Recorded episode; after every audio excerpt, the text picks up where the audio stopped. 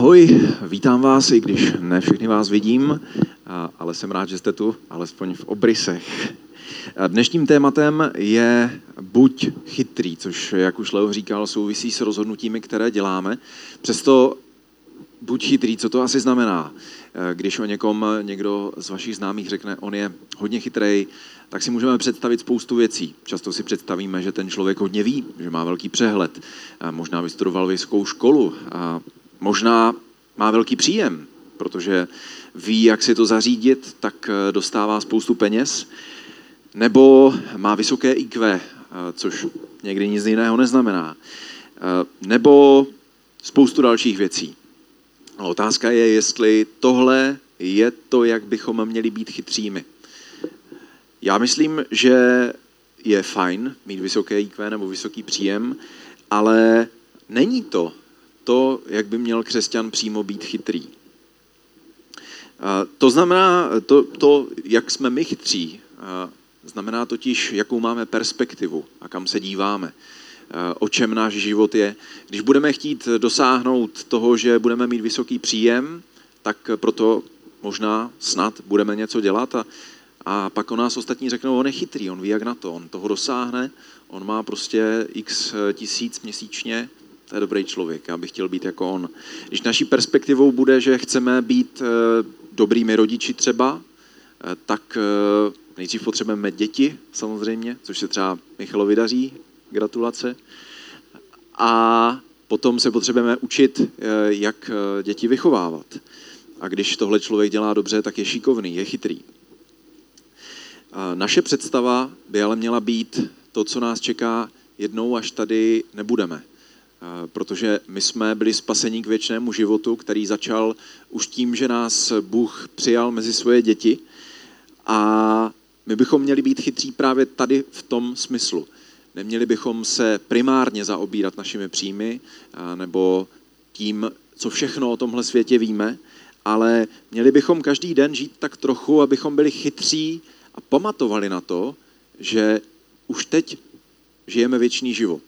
Byť si to neuvědomujeme, byť to tady tak nemusí vypadat, eh, zvlášť po ránu, když se podíváte do zrcadla, tak si určitě neříkáte, tak dneska žiju kus věčného života, nebo když pak jdete do práce, ale je to tak, protože věčný život eh, nezačal v momentě, kdy křesťan zemřel, ale začal už v momentě, kdy ho Ježíš navštívil, kdy přišel do jeho srdce a kdy se ten člověk obrátil, kdy my jsme se obrátili. Proto bychom měli pamatovat na to, že v tom období od spasení do eh, toho, kdy zemřeme a eh, půjdeme do nebe, tak to není nějaké vákuum, kdy čekáme, ale právě to je to období, kdy bychom, kdy bychom měli být chytří.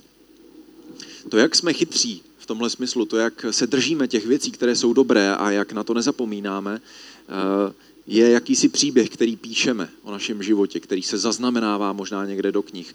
Eh, já jsem si už dřív představoval, že jednoho dne, až eh, zemřeme mimo čas, tohle bude, bude to v nebi, tak se tam Bůh s námi setká a uvidíme všichni navzájem životy, tak jak jsme je vedli. Každou drobnost, každou věc, kterou jsme udělali, zaznamenanou v knize, třeba na nějakým nebeským videu. A je to jenom představa, ale Věřím tomu, že každý z nás píšeme nějaký příběh a ten příběh bychom měli psát tak, aby až se otočíme, tak aby stál za to. Aby to byl příběh, který může inspirovat další. Aby to nebyl příběh, který eh, měl skončit tím, že jsem si co nejvíc našel v tomhle životě, co mě bavilo a, a co nejvíc radostí jsem měl. A to jsou super věci, dělat věci, které nás baví, anebo uh, mít fajn partnera, ale jenom tam to nekončí. A proto se rozhodujeme dnes a denně, jestli žijeme život, který bude inspirovat a jestli žijeme život, o kterém nám později Bůh řekne, žil ho dobře a za to tě chválím, anebo jestli žijeme život, od kterého si ostatní budou moct vzít odstrašující příklad a říct si, tak takovýhle život bych žít nechtěl. V Biblii je spousta postav, který žili životy různý a e, nedalo by se říct o každým jednom jediným rozhodnutí, že bylo dobrý a správný, že jediný dokonalý člověk, který v Bibli byl, je samozřejmě Ježíš, ale nemusíme se dívat jako na vzor jenom na Ježíše, protože dalších skvělých vzorů tam je spousta tyhle vzory mnohokrát chybovali a dělali špatné věci někdy. Třeba David. Ve skutcích 13.36 čteme, David ve svém pokolení zajistě posloužil boží vůli. Zajisté posloužil boží vůli. Když však zesnul a byl připojen ke svým otcům, podlehl rozkladu. Takže sice to byl člověk a jeho tělo podlehlo rozkladu, ale udělal skvělé věci a posloužil boží vůli. Já bych chtěl, aby jednoho dne o mě mohl někdo říct, on posloužil boží vůli během svého života. A nebo pátá Mojžíšova 34.7. Když Mojžíš zemřel, bylo mu 120 let. Jeho oči nezeslábly a jeho svěžest nevyprchala. Až do 120 let Mojžíš vedl eh, židovský národ, eh, byť i kvůli jejich vině mnoha strastmi, eh, do země zaslíbené a byl to velký boží vedoucí, boží vojevůdce, skoro by se dalo říct, který Bohu sloužil celý svůj život.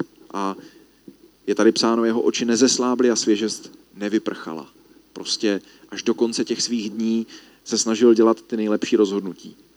Jak už jsem říkal, tak David i Možíš eh, a i další eh, postavy, které bychom v Bibli mohli najít, eh, tak dělali chyby. Třeba David nechal zabít manžela ženy, která se mu líbila a splodil s ní syna a ten syn pak zemřel a, a spoustu jiných věcí, třeba drobnějších. Mojžíš, když byl ještě mladší, tak zavraždil egyptiana, egyptského otrokáře, který tam byl nějakého žida, možná přinošení kvádrů na pyramidy.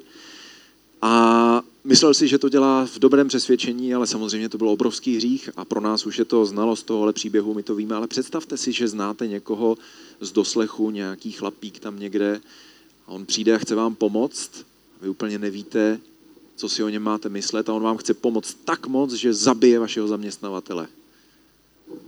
Až takovýhle věci Mojžíš dělal. Ale přesto Bůh o nich říká, že příběh, který oni psali, tak byl dobrý a my si z něho můžeme brát příklad. Jejich život neskončil v hrobě. Jejich život v určitém slova smyslu pokračuje dál. Pro ně osobně je to život věčný, teďka jsou s Bohem a, a určitě se mají skvěle a nás to snad čeká, ale je, jejich život je pro nás stále i teď, pro Mojžíše tři, možná více tisíc let, po tom, co zemřel, inspirací pro Davida o něco málo míň. A my bychom měli žít život podobný. Je nesnad proto, aby náš odkaz eh, byl důležitý ještě tři tisíce let po naší smrti, ale proto, eh, co tady necháme a protože to může pomoct dalším lidem. Možná znáte Viktora Aiga, slavného francouzského spisovatele. Jemu se často připisuje eh, jeden citát, eh, někdy se říká, že to řekl někdo jiný a na tom vlastně vůbec nesejde, ale každopádně ten citát zní, každý člověk má tři charaktery. Ten, který mu připisují, ten, který si připisuje on sám a konečně ten, který fakticky má. Já si myslím, že to je úplná pravda. Eh, první otázka je, jaký mám charakter já. Jak se vidím, jak se vnímám. A tedy jak já chápu sám sebe. Když jsem v pondělí ráno spěchal do práce, tak eh, jsem věděl, že jsem si večer neumil vlasy a tak jsem se nestihl ráno podívat do zrcadla, abych si je ještě upravil nějakým gelem nebo, nebo vodou.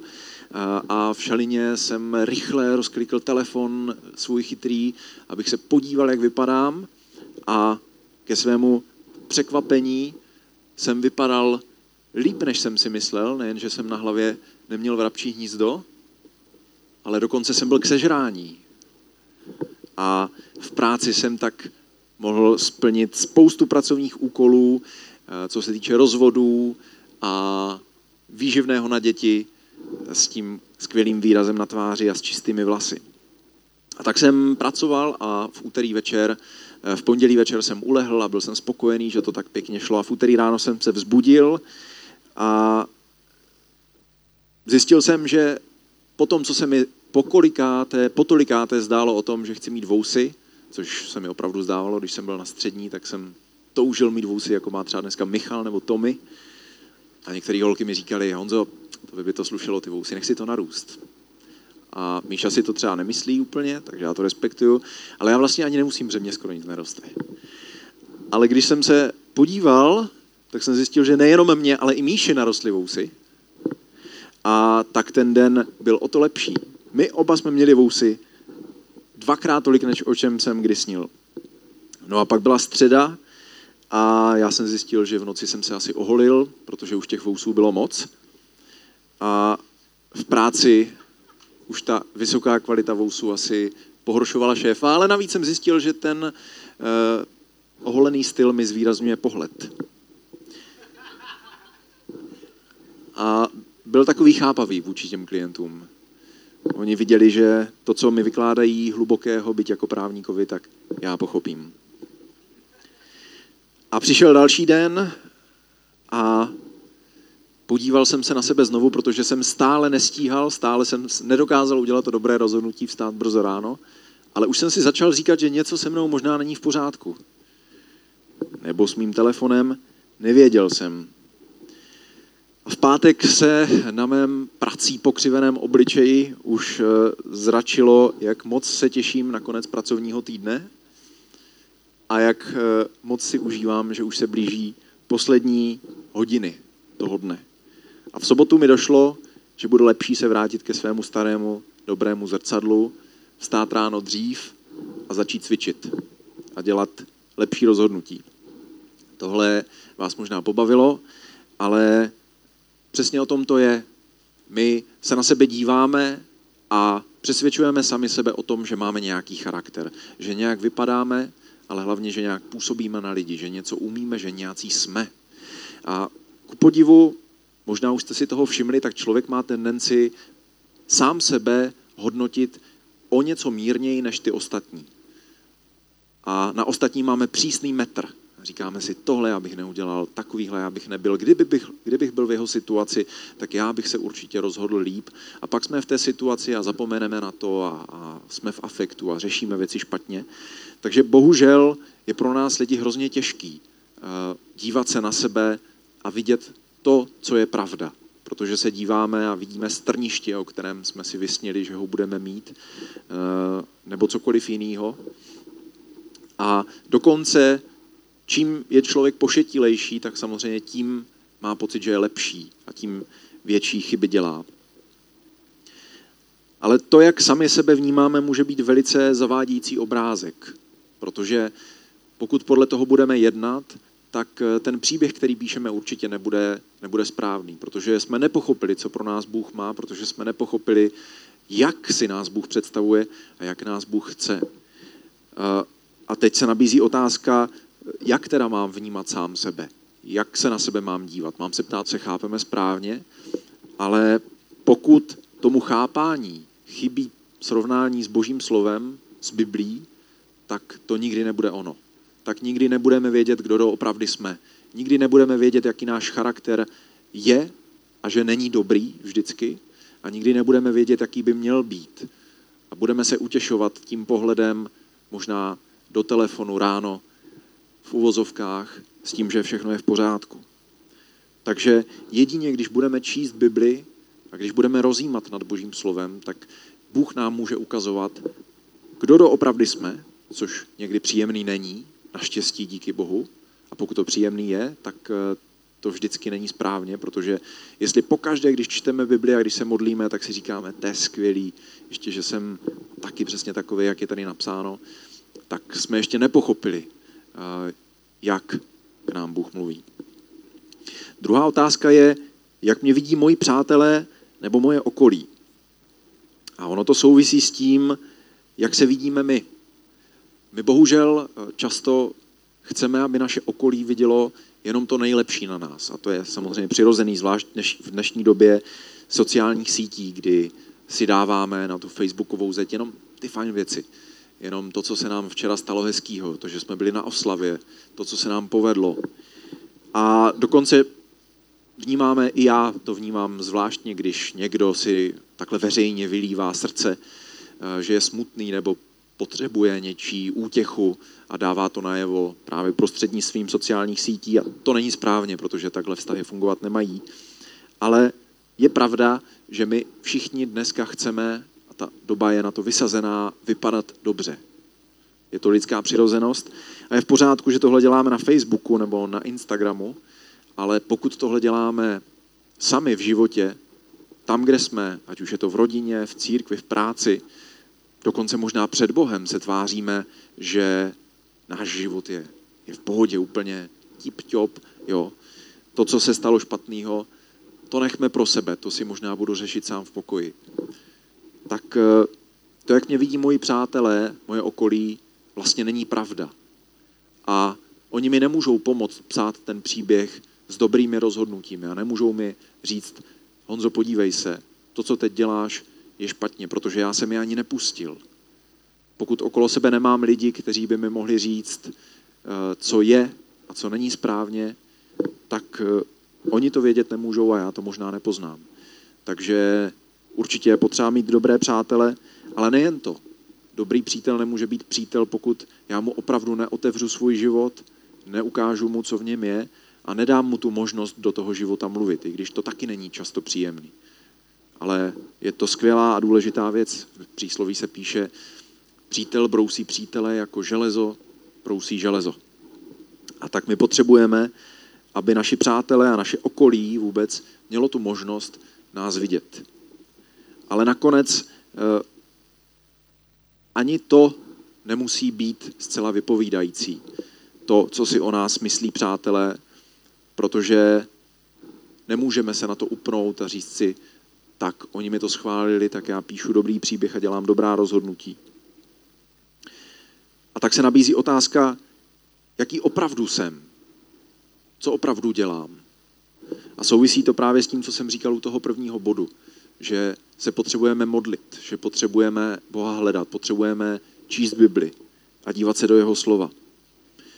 A jestli si nepokládáme otázku, jaký opravdu jsem, i když je život v celku v pohodě, i když se tak nic zásadního neděje.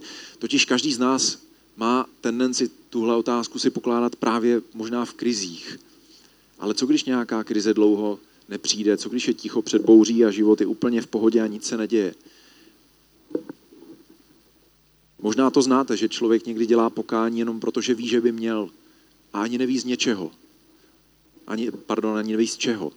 A tak jde za Bohem a říká, bože, tak mi promiň tady tohle a promiň mi, že jsem udělal tamto a tak pomalu už pak si říká, tak a je to dobrý. A, ale možná Bohu nejde ani tak o to, aby jsme si vzpomněli na konkrétní dvě, tři věci, které jsme za poslední týden, měsíc, rok udělali špatně, ale Bohu jde víc o to, abychom to srdce vůči němu měli otevřené, abychom ho zkoumali, abychom mu dovolili tam vstupovat opakovaně a ne s, nějakou, eh, s nějakým strachem anebo s doufáním, že tam konečně zase snad něco najde.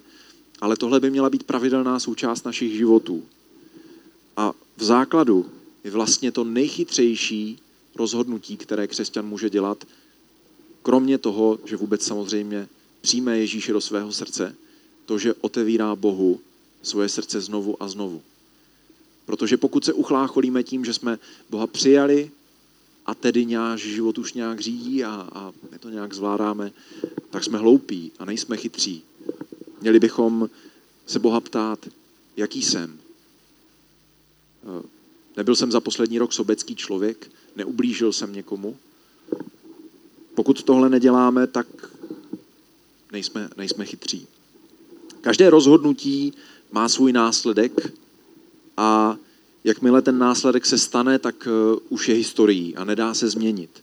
A tak když se podíváme zpátky, tak uh, si můžeme přehrát i svoje rozhodnutí a vidět, že jsme možná nejednali podle boží vůle, že jsme možná nejednali správně, uh, aniž bychom k tomu popsali, použili nějaká křesťansky popisná slova. A vidíme, že ten následek nebyl správný a historii už nezměníme, ale Přesto pořád žijeme život a dneska se můžeme rozhodnout, jaká rozhodnutí uděláme zítra. A můžou to být rozhodnutí zcela praktická, můžou to být rozhodnutí v té rovině, že budeme s Bohem častěji, že budeme Bohu více otvírat svoje srdce a že budeme víc hledat Boží tvář, než jsme to dělali doteď. Protože zítřek ještě historie není a zítřek je plný naděje pro to, co se bude dít.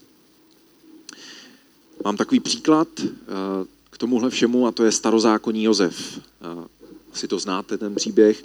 Starozákonní Jozef, ten z mnoha bratrů, tehdy 12 a pak mu přibyl ještě 13.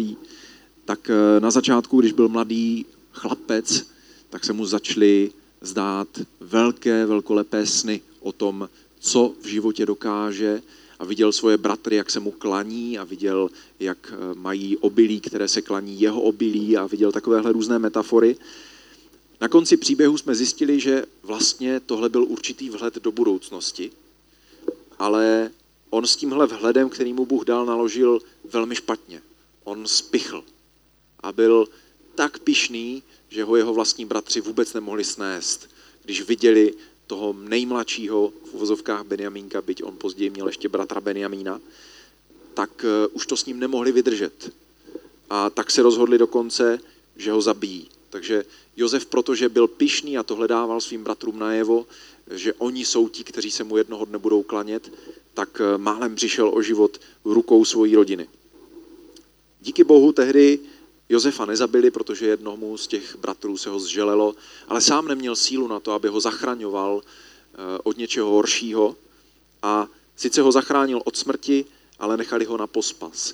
A Josef se dostal do otroctví ve starém Egyptě a tam teprve musel poznávat, kdo je Bůh, jiným způsobem než dřív. Už to nebylo o tom, co Bůh má pro něj, ale proč je tady Josef pro Boha. A protože se dostal do otroctví, tak měl mnohokrát spoustu času na to, aby rozjímal, na to, aby se modlil, aby eh, přemýšlel o boží vůli pro svůj život. A tady v tomhle bodě vidíme v Bibli úplný zlom, že Josefův život už nebyl o tom, co Josef chtěl, nebo jak si život představoval, jak se těšil na to, až se mu jeho bratři budou klanět, ale Josefův život byl o Bohu kdy Josef dělal správná rozhodnutí a dal by všechno pro to, aby mohl udělat správné rozhodnutí, kdyby mu hrozila smrt, což mu často hrozila. Genesis 39, 2 až 6. Hospodin však byl s Josefem a tak se mu všechno dařilo a zůstal v domě svého egyptského pána. Když jeho pán viděl, že hospodin je s ním a že hospodin působí, aby se vše, k čemu přiložil ruku, dařilo, Oblíbil si Josefa a ten se stal jeho pomocníkem. Nakonec ho Potifar ustanovil správcem svého domu a svěřil mu do rukou všechno, co měl. Od té chvíle hospodin domu toho egyptiana požehnal. Díky Josefovi bylo hospodinovo požehnání na všem, co měl v domě i na poli. A tak nechal všechen svůj majetek v Josefově správě. Když měl doma jeho, nestaral se o nic, než o své jídlo.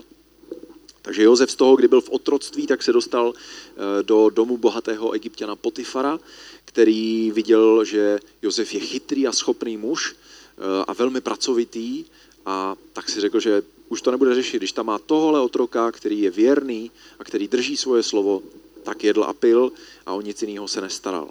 Takže vidíme, že Josef začal dělat dobrá rozhodnutí. Josef už neříkal lidem na potkání, mně se tady budou všichni klanět, už nepřemýšlel nad tím, jak se to jednoho dne naplní, protože kdyby to dělal, tak by hledal svůj vlastní prospěch a život by ho nakonec zničil. A jak tak Josef dělal dobrá rozhodnutí a byl chytrý, protože jestli takhle jednal, tak musel každodenně otevírat svůj život Bohu a nechávat ho vstoupit a zkoumat to a ukazovat mu, co není správně a že Josef pořád nebyl dokonalý, protože to byl jenom člověk, tak se mu takhle začaly otevírat nové dveře a, a nové možnosti. A dokonce to došlo až do bodu, že manželka toho bohatého egyptiana ho začala svádět. Chtěla se s ním prostě vyspat, protože se jí líbil, byl to mladý pohledný muž, byl chytrý a schopný a ona se rozhodla, že tohohle kluka dostane. A že když její manžel pije a jí a nestará se o nic jiného teď, tak si užije s ním. Genesis 39, 8 až 9. On však odmítl. Řekl manželce svého pána, když mě můj pán má doma, o nic se nestará. Vše, co mu patří, mi svěřil do rukou. Nikdo nemá v domě větší pravomoc než já. Neodepřel mi nic kromě tebe, poněvadž jsi jeho žena. Jak bych mohl spáchat takovou hanebnost a zhřešit proti Bohu? Takže vidíme, že Josefovi se na jedné straně dařilo, na druhé straně mu život připravil velkou výzvu. Věděl, že když ji odmítne, tak ona mu to pořádně zavaří a věděl, že když ji neodmítne, tak velice zhřeší proti Bohu a poruší přísahu a slib, který dal tomu muži, jenž ho ustanovil správcem. A z našeho pohledu to vypadá jednoduše, protože víme, co je ta správná volba, ale pro Josefa to určitě jednoduchý nebylo. A já věřím tomu, že musel mít pochybnosti někdy, co, co dělat, ale on udělal správné rozhodnutí, protože on byl s Bohem a každý den na něho pamatoval. A tak radši než sejít z té cesty, na kterou nastoupil, po tom, co ho jeho bratři hodili do studny, tak eh, ji odmítal dál a byl ochotný objektovat všechno, co to znamenalo. Kdyby mu zapříčinila, že ho zabijí a popraví, mu to bylo jedno. Protože než aby udělal špatné rozhodnutí, tak byl ochoten zemřít. Genesis 39.10. A když Josefa přemlouvala den za dnem, aby si s ní lehl a pobyl s ní, neposlechli To se obrátilo proti němu a Josefa uvrhli do vězení, protože tahle ta žena potom udělala přesný opak, než co Josef řekl, našla za tím svým manželem a vymyslela si, že Josef byl ten, kdo ji začal svádět. A tehdy mu v rukou zůstal nějaký její plášť. Ale to pro nás není důležité, protože Josef se dostal do vězení kvůli svým správným rozhodnutím, kvůli tomu, co dělal. A stejně tak je to v našem životě, kdy my někdy vidíme, že správné rozhodnutí bude to těžké rozhodnutí, kdy nechceme udělat správné rozhodnutí, dobré rozhodnutí, protože se ho bojíme, protože se bojíme těch následků. Je to možná někdy něco neříct, možná někdy něco udělat. A každý z nás si dokáže představit tisíce takových situací, kdy to správné rozhodnutí udělat máme, ale je to tak těžké. A být chytrý znamená na jedné straně dělat ta dobrá rozhodnutí, ale hlavně to je být s Bohem na to, abychom měli sílu a odhodlání ta dobrá rozhodnutí dělat. Protože i když budeme vědět, co je správné a že to člověk většinou dokáže rozeznat, a musí to být už hodně špatný s jeho charakterem, když už to sám nevidí, i když se to samozřejmě ne vždy stane, tak to těžší, než vědět, je ho udělat. A příběh Josefa potom pokračoval dobře. Stal se eh, druhým mužem vedle faraona v Egyptě a spravoval majetek nejen jednoho bohatého muže, ale spravoval majetek celého Egypta, sípky a, a díky němu Egypt přežil hladomor. V Genesis 39, 21 až 22 čteme, hospodin však byl s ním, zahrnul jej svým milosedenstvím a zjednal mu přízeň u vrchního žalářníka. Vrchní žalářník nakonec svěřil všechny vězně do Josefových rukou. Cokoliv tam dělali, měl na starosti on. Hospodin byl s Josefem, on se o něho staral, možná proto, že Josef byl v určitém slova smyslu vyvolený, ale hlavně proto, že Josef dělal dobrá rozhodnutí. I když na začátku dělal špatná, i když na začátku byl hloupý a byl pyšný a vychloubal se tím, co Bůh mu zjevil, a určitě boží plán nebyl, aby to šel hned všem říct a oni pak zhřešili, protože ho málem zabili, tak eh, tohle ho přivedlo nakonec na tu správnou cestu. A tak eh, bych eh, nás chtěl povzbudit, abychom se nesnažili zalíbit se lidem, abychom se nesnažili dělat dobrá rozhodnutí podle toho, co si o nás myslí ostatní, abychom se nesnažili líbit za každou cenu ani sami sobě, pokud jsme si vysnili něco, o co vlastně v životě nejde, ať už je to dům na pláži nebo velké auto nebo cokoliv jiného, ale aby naším cílem bylo líbit se Bohu. Ono to zní krásně a zní to správně, ale chceme to opravdu každý den se líbit Bohu? Chce to snahu tohle dělat. Chce snahu vůbec chtít se líbit Bohu. Někdy, když s Míšou máme dobrou náladu, eh, tak spolu mluvíme ve stylu nechceš mi donést třeba večeři a ten druhý se podívá, proč dáme si večeři snad u stolu, tak si řekneme, ne, dones mi večeři, chtěj chtít. Chtěj chtít mi donést večeři. A já myslím, že chtít chtít je to, co by jsme my měli dělat. Protože často se nechceme. Chtějme se znovu vracet k tomu, co Bůh pro nás má v životě, co jsou ta správná rozhodnutí, co bychom měli dělat. Protože tehdy budeme chytří a tehdy ta rozhodnutí, která budeme dělat, budou znamenat to, že ten příběh, který píšeme, je dobrý a že možná jednoho dne bude inspirovat další lidi. Bože, my ti děkujeme za to, že ty jsi s námi, že se o nás staráš a prosíme tě, aby si nám odpustil, když my na tebe zapomínáme, když ty pro nás nejsi ten nejdůležitější, když si jdeme v životě za vlastními věcmi, o kterých, eh, po kterých toužíme a které chceme. Prosím, aby si nám pomohl být chytrý, aby si nám pomohl vzpomenout si na to, že tenhle život je jenom začátek a že, že my jsme tady proto, abychom něco udělali pro tebe a pro ostatní. Že jsme tady proto, abychom pracovali na našich životech a nejenom, abychom ten život přečkali. Prosím, aby si požehnal každého jednoho z nás, který tady dneska je, ať můžeme odejít domů a další den strávit to něco líp než ten předchozí.